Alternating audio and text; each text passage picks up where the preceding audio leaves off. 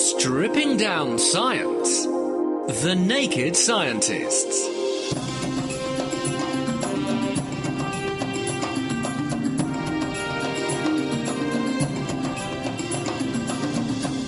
It's Sunday, October the 10th, 2010, so that's 10 10 10, and this is The Naked Scientists. And this week, we're finding out what tricks retailers have up their sleeves to make you buy stuff. I did a little bit of checking before we came. This product is genuinely half price. Conversely, if you were going to buy your dishwasher tablets here, they would cost you slightly more than twice as much. So they're winning on some and losing on others. But because of the way our minds work, we tend to think that other things are cheap as well.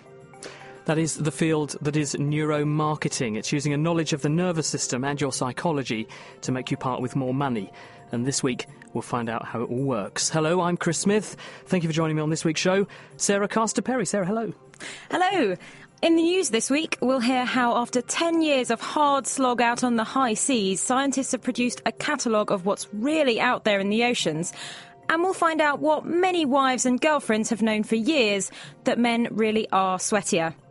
I'm not, I can assure you. Thank you very much, Sarah. So if you've got a question for us, here's how you get in touch. You can tweet at Naked Scientists, you can also write on our Naked Scientists Facebook page, or you can send us an email. The email address chris at thenakedscientist.com. Laying the facts bare. The Naked Scientists. For more information, look us up online at nakedscientists.com.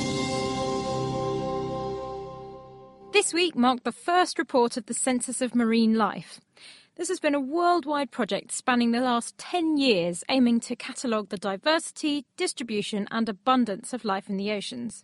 I went along to the launch of the census report in London and spoke to marine ecologist Enric Sala. Well, today was a celebration of 10 years of great work. You know, 2,700 people from 80 different countries who have worked their beep off for 10 years. This project has completely transformed our vision of the ocean. So right now we know that there are far more species than we thought, that the ocean life is more connected than we thought, but also that is more impacted by human activities than we thought 10 years ago. That was Enric Sala, who acted as a compere for all the talks and discussions throughout the day of the launch and was also involved in looking back at fish populations of the past for the survey. As Enric said, this was a global effort.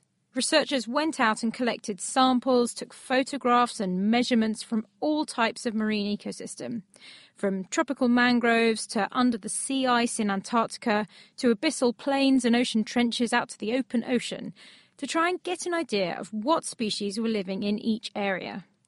During the census, they found 6,000 potential new species and have pushed up the estimate for total marine species to over 250,000. One of the methods pioneered by the census was DNA barcoding, which allows you to take a sample from an ecosystem and identify all the animals present. Ann Bucklin is from the University of Connecticut. The way the census has started barcoding is what we call gold standard barcoding. And so we work from an identified specimen and we determine a sequence. And so now we have a gold standard. We have a DNA sequence with a name on it. So overall, 35,000 species of marine organisms, marine animals, have been barcoded. Now, what we're starting to do is to take that scoop of animals, whether it's a net sample of plankton, a scoop of sediment, any kind of habitat that you could name, and we're doing deep sequencing with a new high throughput sequencing to tell us how many species we think are in that sample. Some of those will match our library of gold standard barcodes, some will not, but some will be close enough so that we can classify. So we say we don't know what copepod that is, but we know it's a copepod. And so that's the power of what we call environmental barcoding. Ann Bucklin there. In terms of the distribution of species, researchers used a range of tracking methods, including satellites and acoustic techniques, to find out where, when, and how far species travel. The tracking studies, as well as looking at the genetics in different areas, led the census to conclude that ecosystems and marine species are much more interconnected than we thought, which really has important implications for conservation. Looking at abundance, this is where it becomes a much less positive story.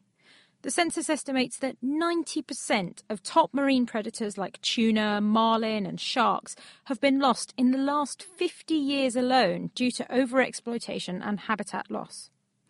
And looking much further back, they found that humans have been impacting fish populations for much longer than we previously thought, certainly back at least 2,000 years. But the census isn't just an interesting piece of zoological and ecological information. It could also act as a guide to inform conservation efforts and the guide to policymakers, as maritime lawyer turned ocean conservation advisor Kristina Gjerde explains.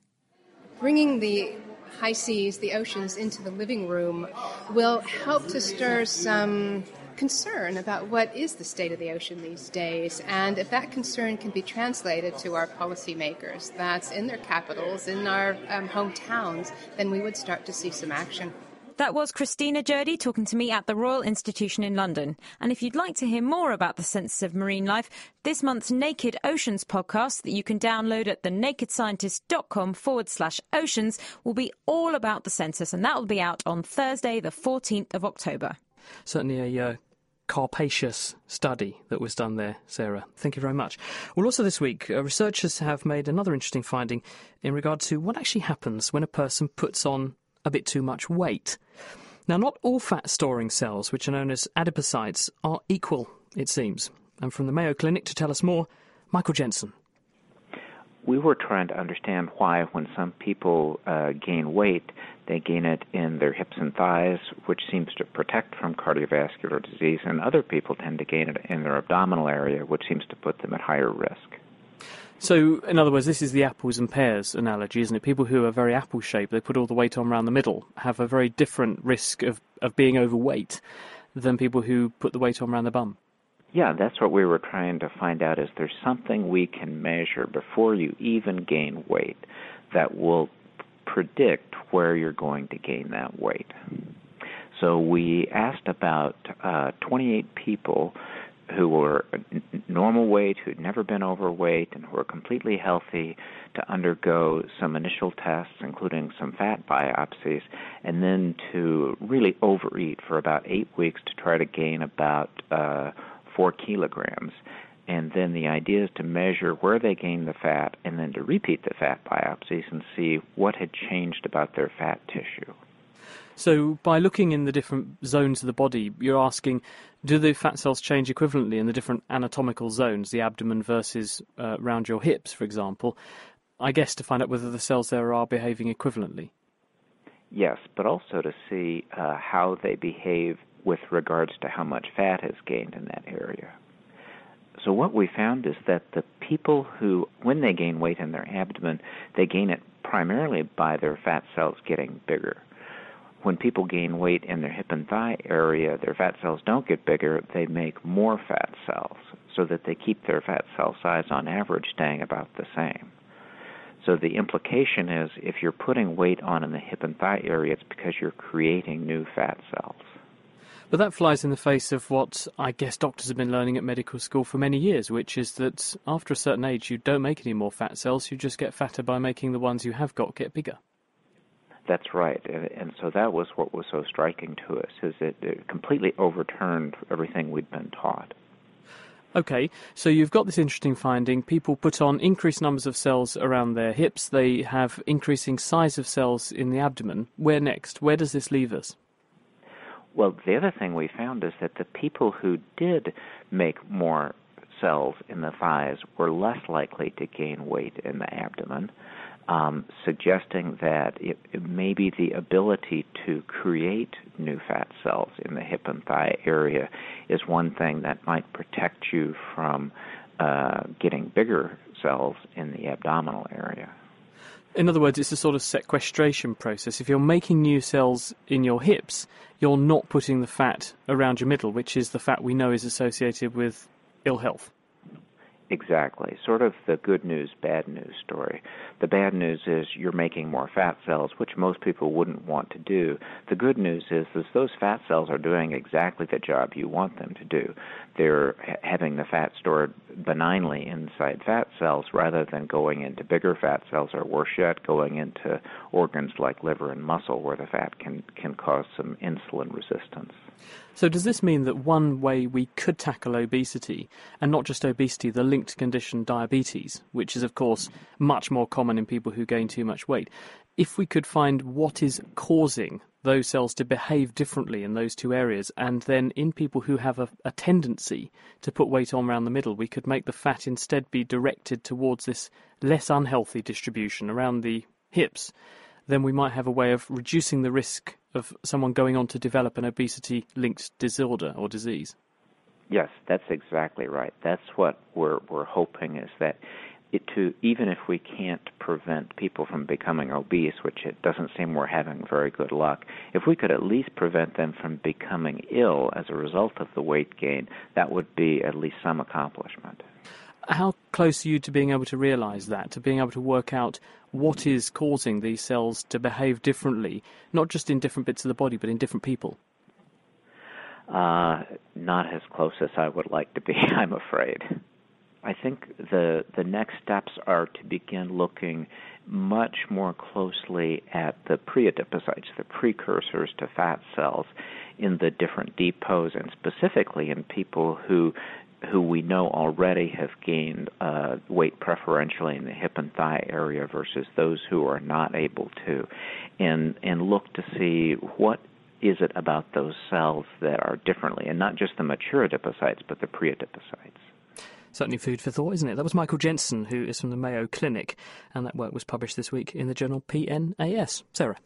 Well, I guess I just need to hope that if I put on weight, I put it on in the right places. Really interesting stuff. Now, Chris, I don't know if you've ever heard of Rafflesia. It, it sounds like some kind of uh, aftershave or something? well, it's one of the biggest flowers in the world. It's, li- it's found in the tropics and it attracts flies to itself to pollinate it by releasing the rather gross smell of rotting meat. And sounds nice. Yeah, lovely. And this week, researchers led by Johannes Stökl have pu- published a paper in Current Biology describing another flower that uses an unusual smell to attract its pollinators. It's called the Solomon's lily, and it's a member of the arum genus, which also contains the largest flower in the world, which is called the Titan arum. And it releases a sweet smell that mimics rotting or fermenting fruit to attract Drosophilid fruit flies. This lily uses what is known as deceptive pollination to trick the flies into pollinating it. I mean, most flowers attract their pollinators, like insects, birds, bats, that sort of thing, with some sort of reward, like a sweet, sugary nectar. The pollinator visits the flower, and in the process of feeding on the nectar, pollen gets transferred to them that they then transfer to another plant. But obviously, it's quite costly to the plant to produce the sweet nectar, so some plants trick their pollinators into pollinating them without giving them a reward. They release smells that are similar to the food source or the breeding place of the insect, or sometimes they even mimic the pheromones of the female insects to attract the male ones. And that's what this lily does. It mimics the smell of something that attracts the fruit flies. So, what the researchers did is that they analysed the volatile compounds released by the lily using gas chromatography and mass spectrometry. And they found that six of the 13 compounds that make up the smell are also found in rotting fruit and fermentation products like vinegar and wine. And they're also very attractive to these fruit flies. It's amazing, isn't it, to think that the lily has. I suppose it's not amazing, really, because it works, but it's incredible to think the lily has evolved to make the same odours or odours that smell like the ones that the flies like. Well, it's really interesting because it's almost like the flower has evolved to exploit these particular fly smell centers. And something else that the, the research showed was that they did some functional imaging of the fly smell center, the antennal lobe, and they found that the compounds released by the lily activate the same parts of the antennal lobe, which is a bit like the olfactory bulb in our brains, as the smells of rotting fruit. So the lily is actually exploiting the fact that these flies have evolved to be very sensitive to these particular compounds in order to attract them. So I suppose it's kind of interesting in two ways. From an evolutionary point of view, that the flower has evolved to so closely mimic the smell of the rotting fruit, and also from the point of view that it's helped to shed a bit more light on the way the fruit fly brain works and responds to particular smells. Indeed. I still think it's funny to think about the concept of a fly brain because it really is quite small. now, I have a question for you. Um, have you heard this statement? Horses sweat, men perspire, women glow, which is what you did when you walked into the studio because it's about 5,000 degrees in here. uh, I've heard it, but uh, I'm not sure it's true in my case, unfortunately. Well, I was hoping you were going to tell me where it came from, actually, because I can't find. I was just poking around over the weekend looking for where this reference comes from. I can't find who said that in the first place, but that's really by the by.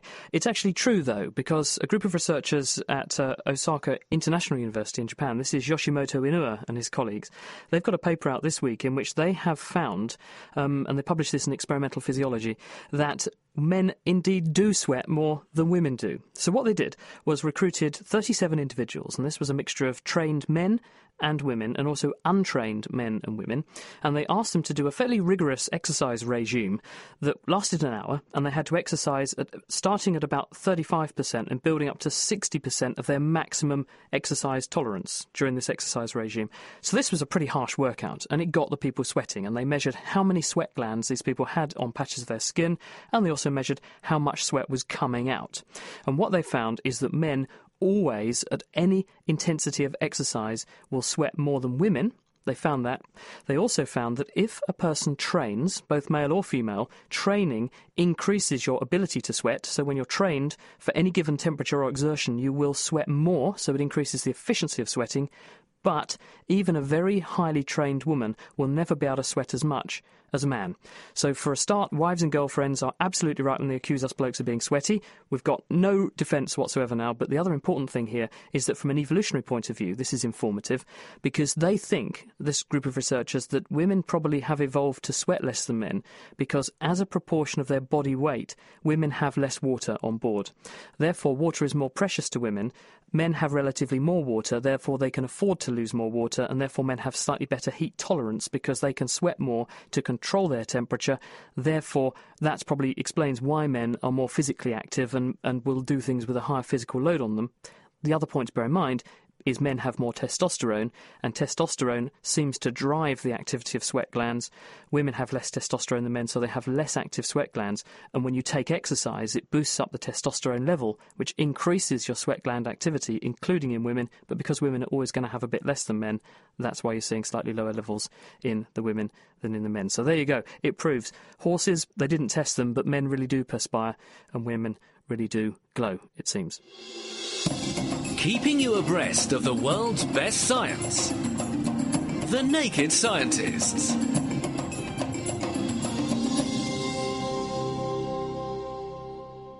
You're listening to The Naked Scientists with Chris Smith and Sarah Castor Perry. Coming up, we find out how adverts could be designed to unconsciously attract your attention and how the layout of a supermarket can affect how you shop. Now, orangutans are one of the world's most fascinating creatures. Living primarily among the trees, they're the only mammal apart from us that habitually walks on two legs. Sue Nelson from the Planet Earth podcast visited Birmingham University's Posture and Balance Lab to meet a team who are researching the way that humans, and by extension our shared ancestors with orangutans, moved around. She spoke to project director Dr. Susannah Thorpe. We're really interested in human evolution, and one of the most important things is how human ancestors started to walk on two legs. And our idea is that this began in the trees. So, what we've created here is the kind of environment that our early ancestors would have experienced when they were walking on two legs and trying to balance on the edges of trees as they're trying to reach for fruit or cross gaps in the canopy. You say our common ancestors. We haven't got any of those present. So, what do you use instead? We're using humans to try and understand what our ancestors did, but we're also using orangutans. And this is on the basis that we think the origins of bipedalism lie in our ancestors moving around in the canopy of tropical forest. And orangutans are the only one of the great apes, which are our closest living relatives, to still live in that habitat So they're a perfect model to understand the problems that our ancestors would have faced. What role is Emma Tequin, who's a doctoral researcher, going to play here? Not that of an uh, orangutan, or, or is she? Emma's going to be our guinea pig today, and she, she's going to walk on the beam, and hopefully she's going to be able to balance on it without falling off. Emma's also with Dr. Sam Coward. Sam, you designed this equipment here. What are you going to do to Emma in order to examine how she actually walks across this recreated forest branch? Well, we have a number of cameras in this room which track reflective markers that can be placed on the subject. This technology is commonly used in filmmaking, so it's a sort of technology that was used in the making of Gollum. In Lord of the Rings? That's correct. To get enough information to fully recreate full body movements, we have to put somewhere in the region of 70 markers on the subject. Emma is now fully kitted up. Could you explain, Susannah, what Emma is going to be doing for us here? You can see that the beam we have one fixed end and one free end. And obviously it's much harder moving on the free end because it's more flexible, so it's going to bend more under her mass, under which her is, weight. Which is how a, a branch in a tree would be. Yep. And she's going to walk slowly along towards the end of the beam. And if she feels like she might fall off, she's going to use the thinner hand beam to help balance herself. Oh, well, I'm starting at the unfixed end, and this is the most flexible end, so the most unstable. So it's getting a little bit easier as I'm walking towards the fixed end, but I'm still having to use the hand beam for balance. How does it feel compared to how you normally walk? A lot more unstable. You're kind of wanting to grip with your feet, which I suppose is similar to what an orangutan would do in the canopy. And this is on the thickest beam, so I dread to think how I'll fare on the, on the narrower ones. We're trying to get information on all aspects of this movement, both from the perspective of the person moving on the branch and from the perspective of the branch itself. So the beam is instrumented, which means that we can record the forces that the person is, is exerting on them as they walk. On Emma, we have all these reflective markers, and the cameras are picking those up so that we have very detailed 3D movement of her body and all of the separate limbs. Coupled with that, we have an EMG system attached to her muscles as well, which are these sticky plasters that record muscle activity. And finally, we also have an ultrasound attached to her muscles, and these tell us how much the tendon is moving and how much the muscle fibers are moving themselves. The final part of the program is to play on this screen images of branches moving in the wind. And this is to try and destabilize her a bit more, make it much more realistic for how it, it would be for one of our earliest ancestors to move in the arboreal canopy, where the branches are all moving and which must knock their balance. What do you hope to gain from this research? We hope to gain two things really. One is a better understanding of how orangutans move in their habitat and how costly it is because logging and deforestation is devastating their habitat. And if we can understand their crucial habitat requirements, we can gain a lot of knowledge about where they can be reintroduced and so forth. Our second primary outcome of this project is to understand about our own evolution, to work out why bipedalism evolved, what the benefits were in our early ancestors, and how well adapted our ancestors were to walking on two legs before they came down to the ground. It really is very sad that orangutans are so endangered now, given that they're actually quite similar to us in their bipedalism. That was Susannah Thorpe from the University of Birmingham, ending that report by Planet Earth podcast presenter Sue Nelson. Sarah, thank you.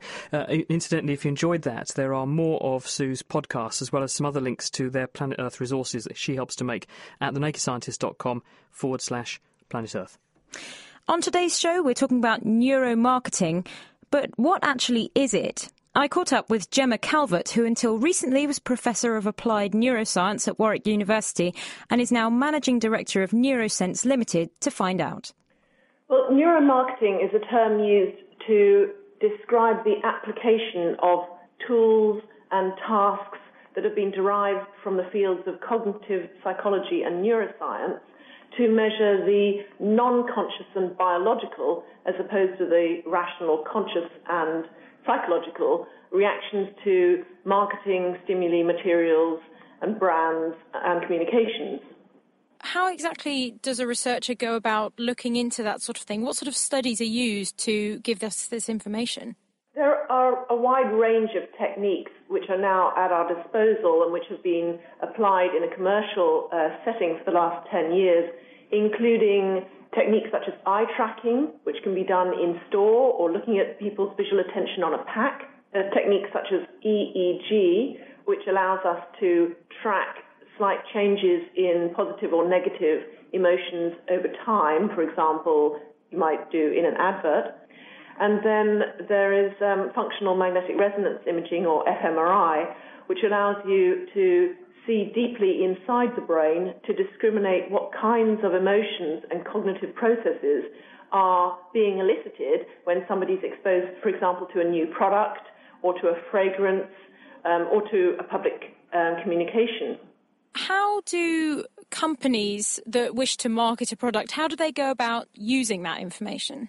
So they're using this to understand much better the needs and drives that underlie human beings and also to build an understanding about the way consumers make decisions. And they do this in order to improve marketing strategies and marketing spend. What are the limitations of neuromarketing? People might think, oh, it's reading your mind, reading what you want. But are, are there limitations to the use of these sorts of studies in marketing? I think one has to admit there are limitations to every technique that's available at the moment, but the advantages of these techniques is because so much of our behavior is driven by processes which operate below the level of our awareness, um, without turning to these tools, you can't measure any of that information. So you're throwing away 80% of information about consumers and what they want and how the brain processes communications about those products if you don't use them. And I think we've gone well past the early adopter stage into a more mainstream uptake of these technologies. But we have to admit that they are still in their infancy. So the uh, story has a long way to run, and we're just getting future developments and further developments in the technological side of things is going to mean that we're going to be able to gain a much, much more in-depth understanding of the kinds of things that we can do to create better consumer experiences.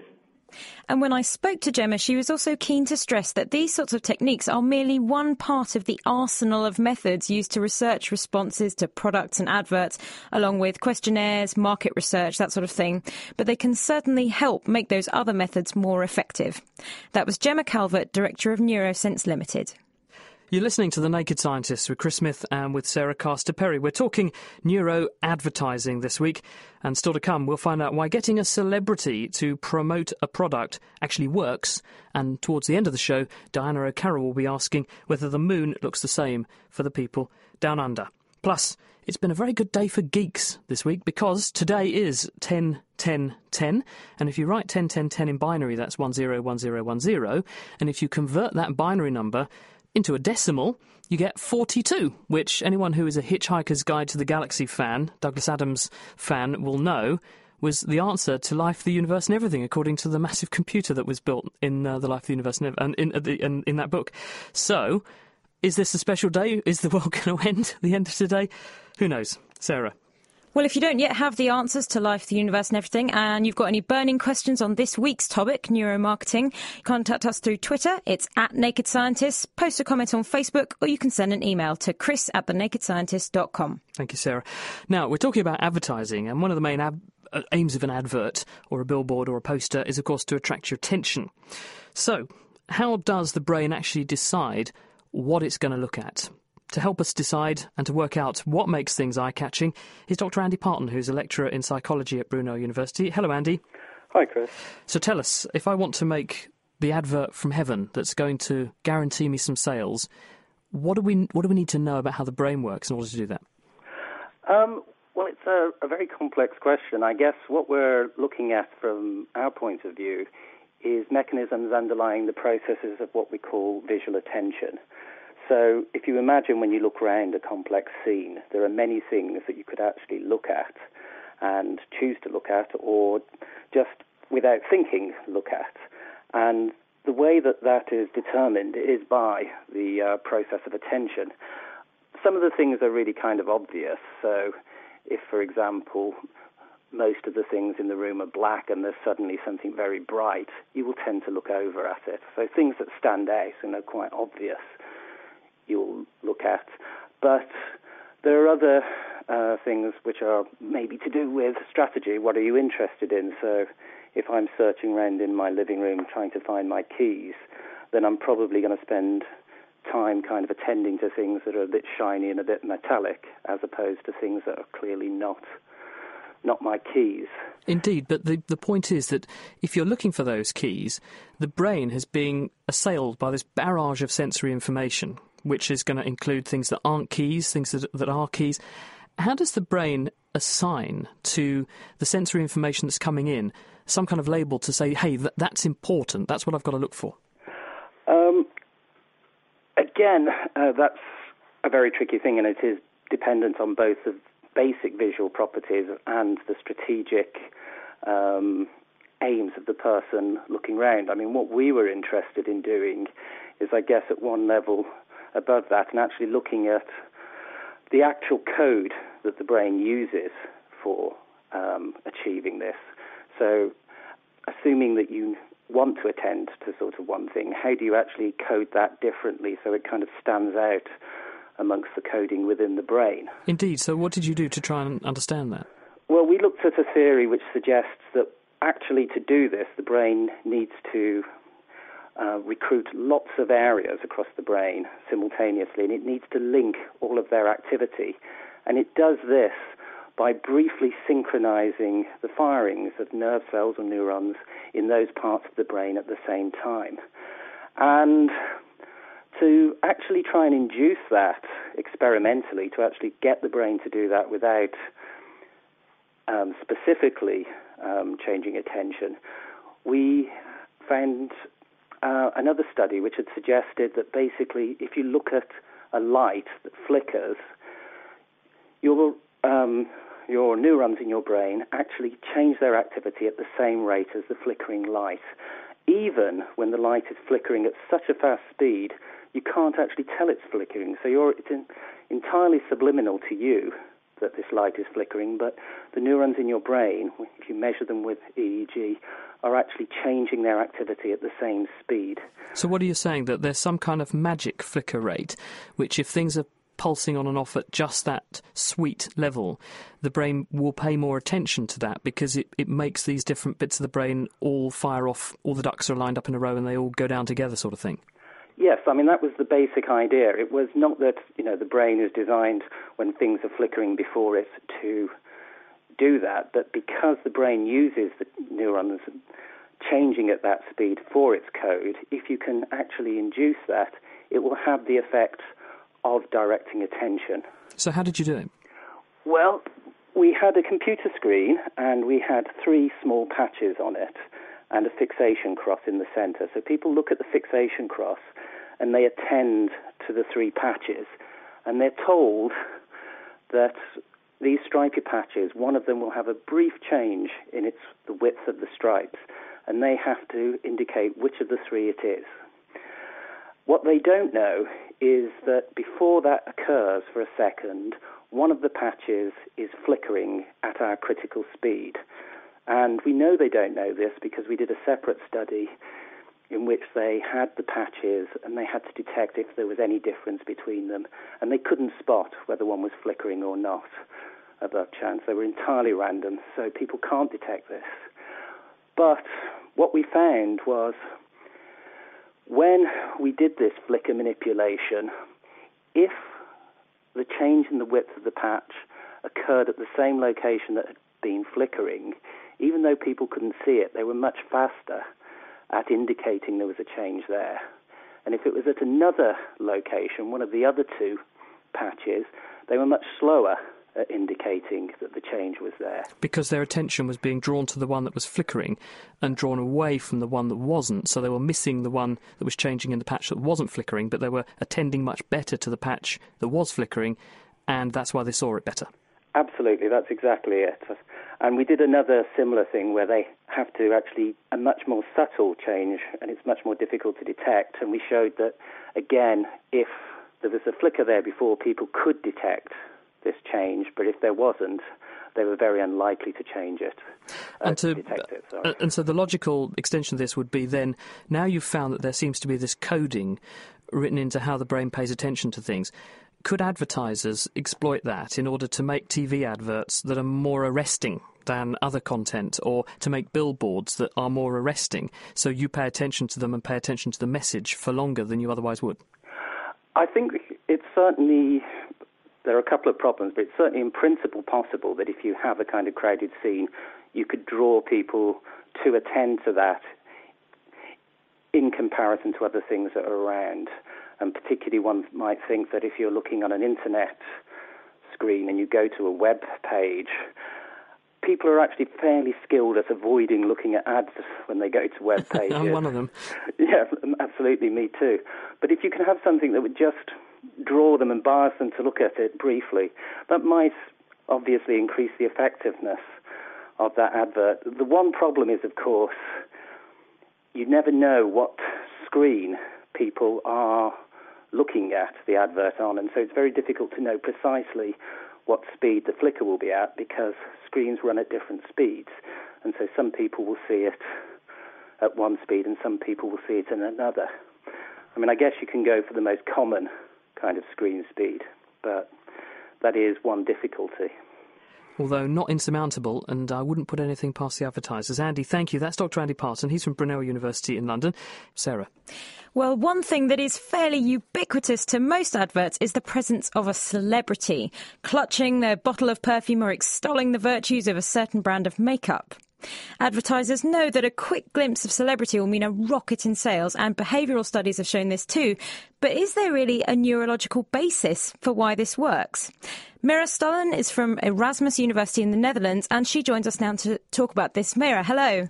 Hello, hi Sarah. So, why are we so obsessed with celebrities? What is the neurological basis for why why we respond to them? So what we did was that we showed some kind of imitation of celebrity advertisements to people in a brain scanner. And what we found is that when people see a celebrity face that's paired with a product, we saw activity in an area in the brain. It's called the medial orbitofrontal cortex, a very fancy name. And that area was particularly active when people saw a famous face with a product. And that suggested that positive emotions that are linked to a celebrity get transferred to the product. And um, it, well, that's that's more or less what it, what, what the neurological basis then is. The positive emotions that are linked to the to the celebrity get transferred to the product. Next time, if you see that product, like in a shop or so, you have some yeah positive associations with that. And what we also saw is that these positive associations seem to come from memories that you have linked to the celebrity. So because you have uh, experiences with the celebrity face, like from movies or theaters, you tend to recollect some memories automatically, and there that's where the positive emotions seem to come from. So the medial-orbital frontal cortex is involved in taking those positive memories that you have attached to that celebrity and then transferring them to the product. But what would happen if you had a negative view of a particular celebrity? Uh, yeah, uh, we didn't test that, but it's very likely that the same mechanism um, will be underlying this. But then it won't be the positive emotions that get transferred, but um, the, the negative ones. So if you have a celebrity that's advertising your product, yeah, you have to be really cautious because if his image is changing into a negative personality, you, you risk a chance that your product will yeah, get negative associations by uh, showing your product together with this person.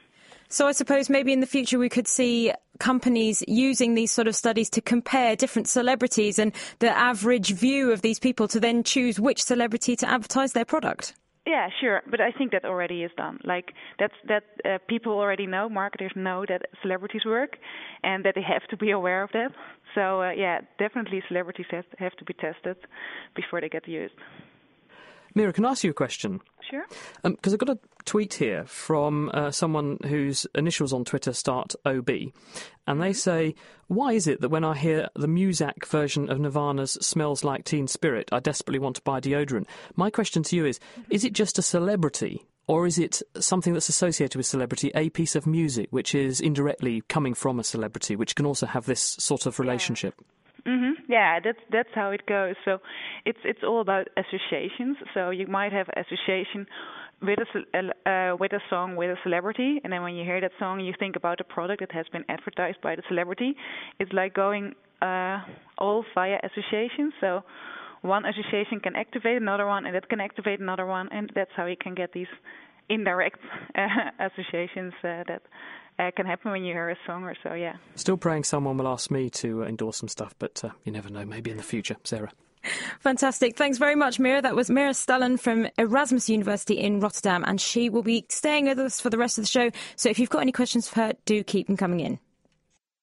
It is The Naked Scientists with Chris Smith and Sarah Castor-Perry. We're talking about how supermarkets and retailers subvert you into buying stuff, uh, perhaps that you didn't originally intend to buy. And so, we're going to take a delve into the supermarket system which is at play to try to make you part with your money. And so we sent Smita Mundasad out shopping to find out how they do it. Imagine it's a Saturday afternoon.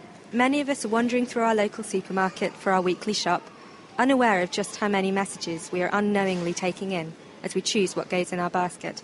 To unveil some of these hidden messages, I've come along to a large supermarket here in Cambridge, and joining me is expert in consumer psychology, Philip Graves. Straight away, I can see a huge red sign with a special offer for wine. Yeah, this is quite unusual. What most supermarkets do is introduce you to the fresh products straight away. But here they've gone a different way, and what they're doing is they're presenting us with a lot of offers.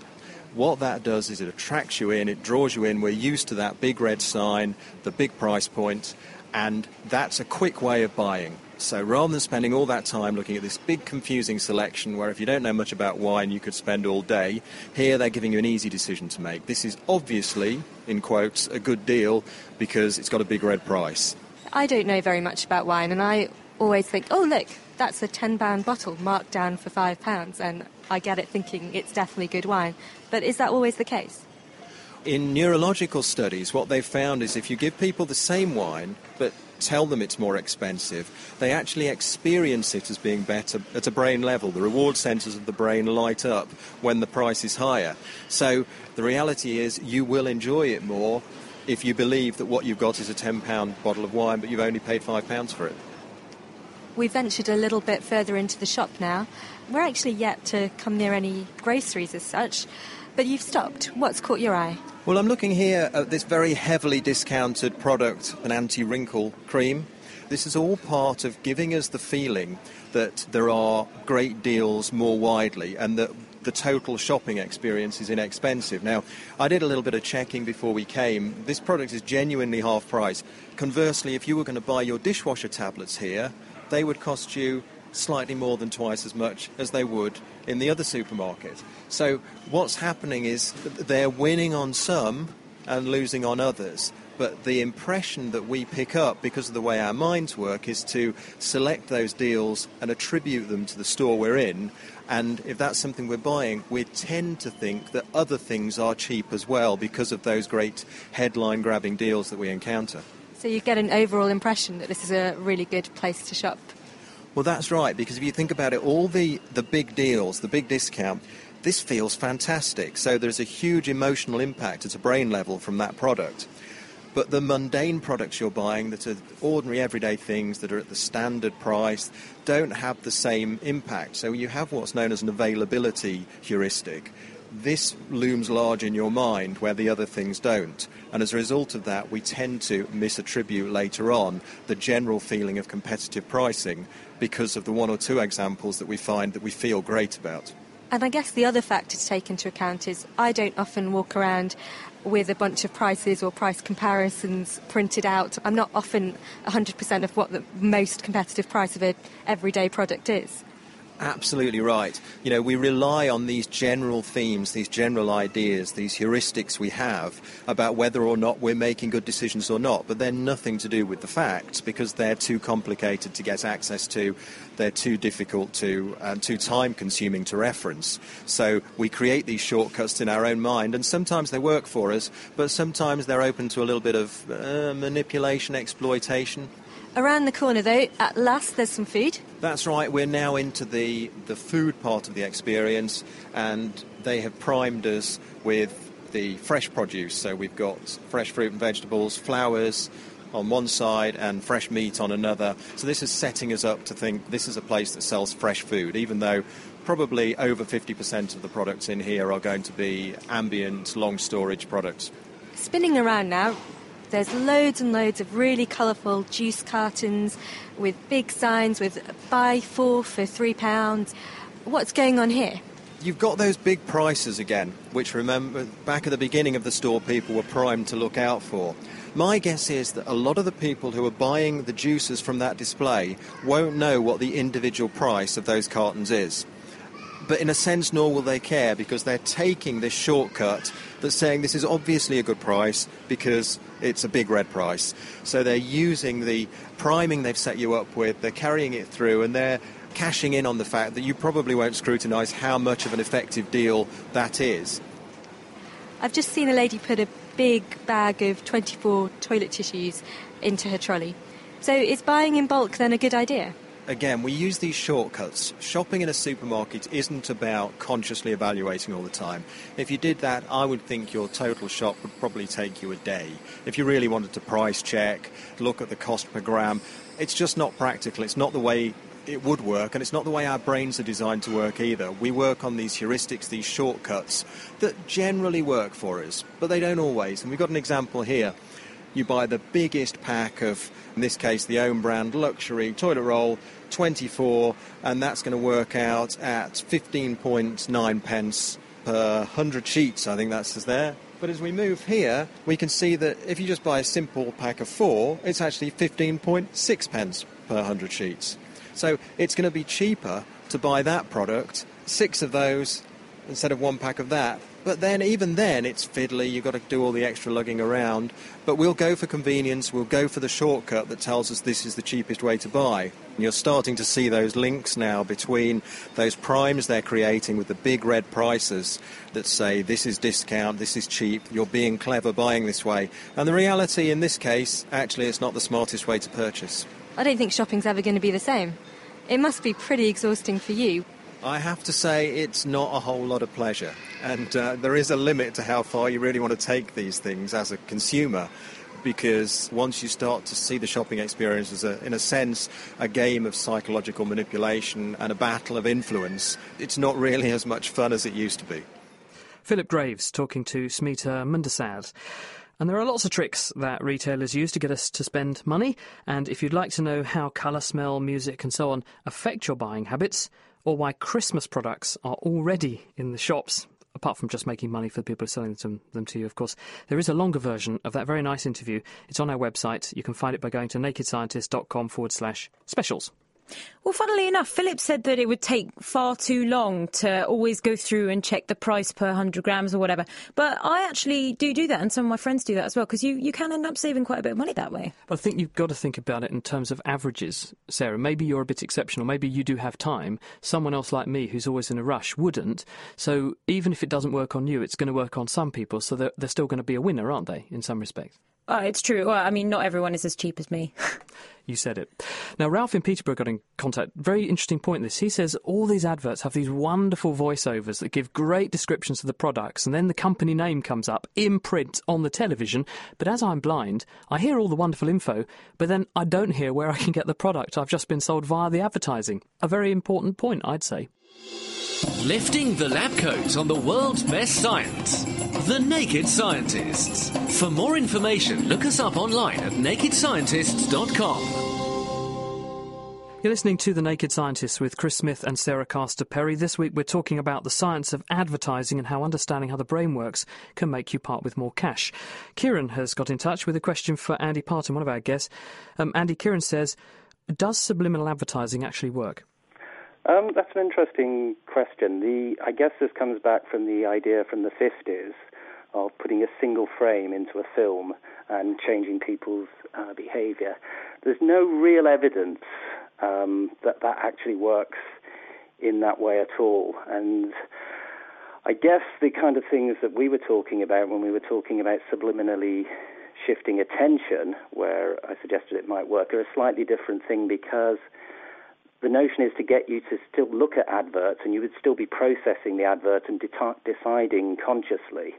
It would just be the process that made you look at it that would be unconscious. But I think the idea of just flashing something up very, very briefly and that suddenly making you feel hungry or suddenly giving you a desire to go out and buy something.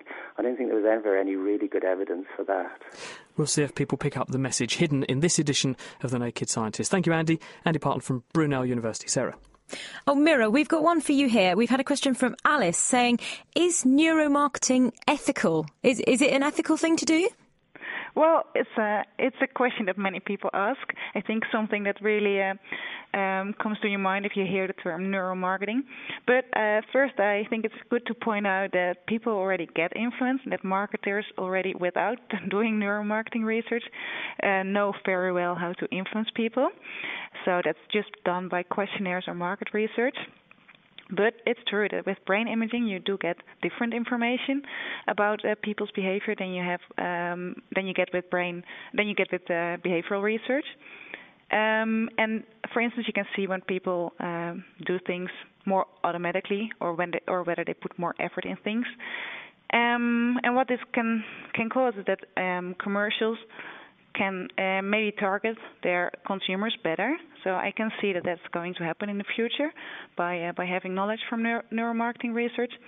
But whether that's really unethical, so making commercials better, be- making people uh, get more influenced by the by the commercials, I think that's something that yeah that you can have to decide for yourself whether you think that's unethical or not. So it doesn't make you feel bad what you do then. Uh, no, um, because um, market marketers or marketeers already knew that celebrities work in advertisements. So I mean that I didn't show anything new with it. I more or less only showed how it works. So I'm just interested in in why uh, things happen the way they do. So they already knew this. But what I think Sarah's getting at, um, Mira, is what about if the actual advertising? We've got about 20 seconds. If you could answer it briefly. What about if the actual product you're advertising makes the person feel bad because if they don't buy it, they're made to feel bad for not having it? Um, I would say that's not a good thing. But that's So what they that- all do. yeah.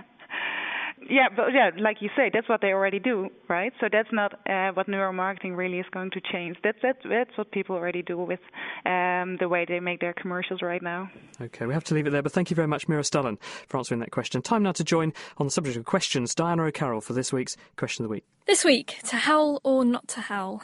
Hello, my name is Sally and I'm located in Halifax in Yorkshire. My question is when there is a new moon in England, is the moon in Australia the same, or because this country is on the other side of the world from us, is the moon either a day earlier or a day later quite full? So, is a werewolf in Australia a werewolf in the UK? I'm Dominic Ford from the Department of Physics at the University of Cambridge. So, one thing which often surprises people when they travel long distances is that the moon appears in different orientations from different places on the Earth. So, for example, from the UK, you might see a crescent moon on the left side of the moon, and then on the equator, you might see a sort of smiley face with the bottom of the moon illuminated. And then from Australia, you might see a crescent on the right hand side. And that's because the Earth is curved, and so different people have a different sense of what direction is up, and the whole sky appears rotated. But although the moon can appear rotated, it tends to appear with the same phase, that is, the same amount of the moon's disk is illuminated from any place on the Earth. And that comes down to where the moon's phases actually come from, which is the orbit of the moon about the Earth. So the moon orbits once every 29 days around the Earth, and at one point in the month, the moon will appear quite close to the sun, and we will see the back face, which isn't illuminated by the sun, and that's new moon when you can't see the illuminated disk of the moon. And two weeks later, when the moon's gone halfway around the Earth, we see the same side of the moon which is being illuminated by the sun, and we see a full moon. And so the simple answer is that the phases of the moon come down to the orbit of the moon about the Earth, not where you are on the Earth, and so see it's exactly the same time wherever you are. The moon should appear to be the same no matter where you are on the Earth, if slightly rotated. But surely that's too easy. The slightly more complicated answer is that as you move around on the Earth, you're seeing an ever so slightly different face of the moon. Imagine that you're holding an orange in front of your face and you move your head a few centimetres from side to side. You see a little way round the left or the right side of the orange. And the same thing happens moving around on the Earth, but the moon's a very long way away. It's 400,000 kilometres away. The Earth is only 6,000 kilometres across. And so you can only see about one degree round either side of the moon. But that does mean that when one person sees the moon being totally illuminated, another person will see one degree round the unilluminated side of the moon. And so that leads to a difference of about an hour and a half in when people see the moon being completely full. You'd need a very good telescope to see that, and it would be a very challenging observation, but there is a very small difference there. One vantage point might allow you to see a tiny bit of the moon which other people can't. Even the exact times of moon phases, given by calendars, are calculated as if one were standing right in the centre of the Earth, with a half thousand degree iron nickel core around you. I don't think you'd see much of the night sky from there. On the forum, RD added that the moon rises at different times on opposite sides of the Earth, affecting when you could actually note what bits of the moon were visible. Next week is all about moving in the wrong direction. Hi, I'm Terry from St. Louis, Missouri in the United States, and I'd like to know why it feels weird to move backwards. Why can travelling backwards on a train make some people feel a little bit queasy? Let us know what you think the answer is by emailing chris at thenakedscientists.com or by writing on the forum, and that's at thenakedscientists.com forward slash forum. So, are you always fighting for a forward facing seat on the train? Diana will be back to, with next week's question of the week to explain why going backwards can make you feel ill. Does that happen to you? Well, yes, I was going to say, I actually prefer sitting backwards. I don't know why, but I actually feel quite sick facing forwards. So, you are quite literally backwards and coming forwards. Yeah, that's me. I don't know. I, I purposefully actually sit the other way as well because it doesn't bother me, and I tend to find that there are more seats free, and so you're less likely to get someone sitting next to you. So you can put your bag and things and arrange yourself more comfortably on the seats if you do that, because more people seem to prefer going in the direction they're you know facing in the direction they're travelling in. Yeah, I do find you get that sort of motion, um, motion after effect as well. So when you've been sitting backwards on a train and you get off, everything seems to be coming towards you. Luckily, I don't have that, but I do feel really rather giddy after a long aeroplane flight. Not very nice. Well, that's it for this week. Thank you very much to Claire Boyles, who has just tweeted at Naked Scientist that she thought it was a fascinating programme. Thank you, Claire. And thank you also to our wonderful production team, Meera Senthilingam, Ben Valsler, Diana O'Carroll, and Smita Mundasad, who helped set up this week's programme. And also to our guests, Andy Parton and Mira Stallen. Next week, we're in for a bit of a bumpy ride, actually, because we're taking the show uh, down the line of turbulence, we'll hear how convection currents can be used to keep buildings cool, and also how actually creating some turbulence in a pipe can keep fluids flowing freely downstream. And that can save your company a lot of money. If you've got any comments or criticisms, as ever, please send them to chris at thenakedscientist.com. And until then, have a very nice week. Goodbye.